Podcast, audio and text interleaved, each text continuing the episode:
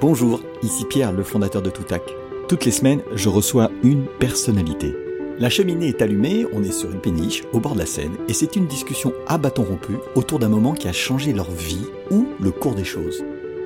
Mon podcast, il s'appelle Déclic. C'est une seule prise, zéro montage, zéro coupe. Un déclic dans notre vie, on s'en souvient. Il prend de la valeur avec le temps parce qu'il est porteur d'enseignement et comme une Madeleine de Proust, à certains moments, il revient une date, un visage, un geste remonte à la surface et quand on en parle, la voix change et se raffermit tant le souvenir est vif. Alors, dans le désordre, vous entendrez parler de vaches, de rupture de négo, d'araignées rouges et de bien d'autres choses.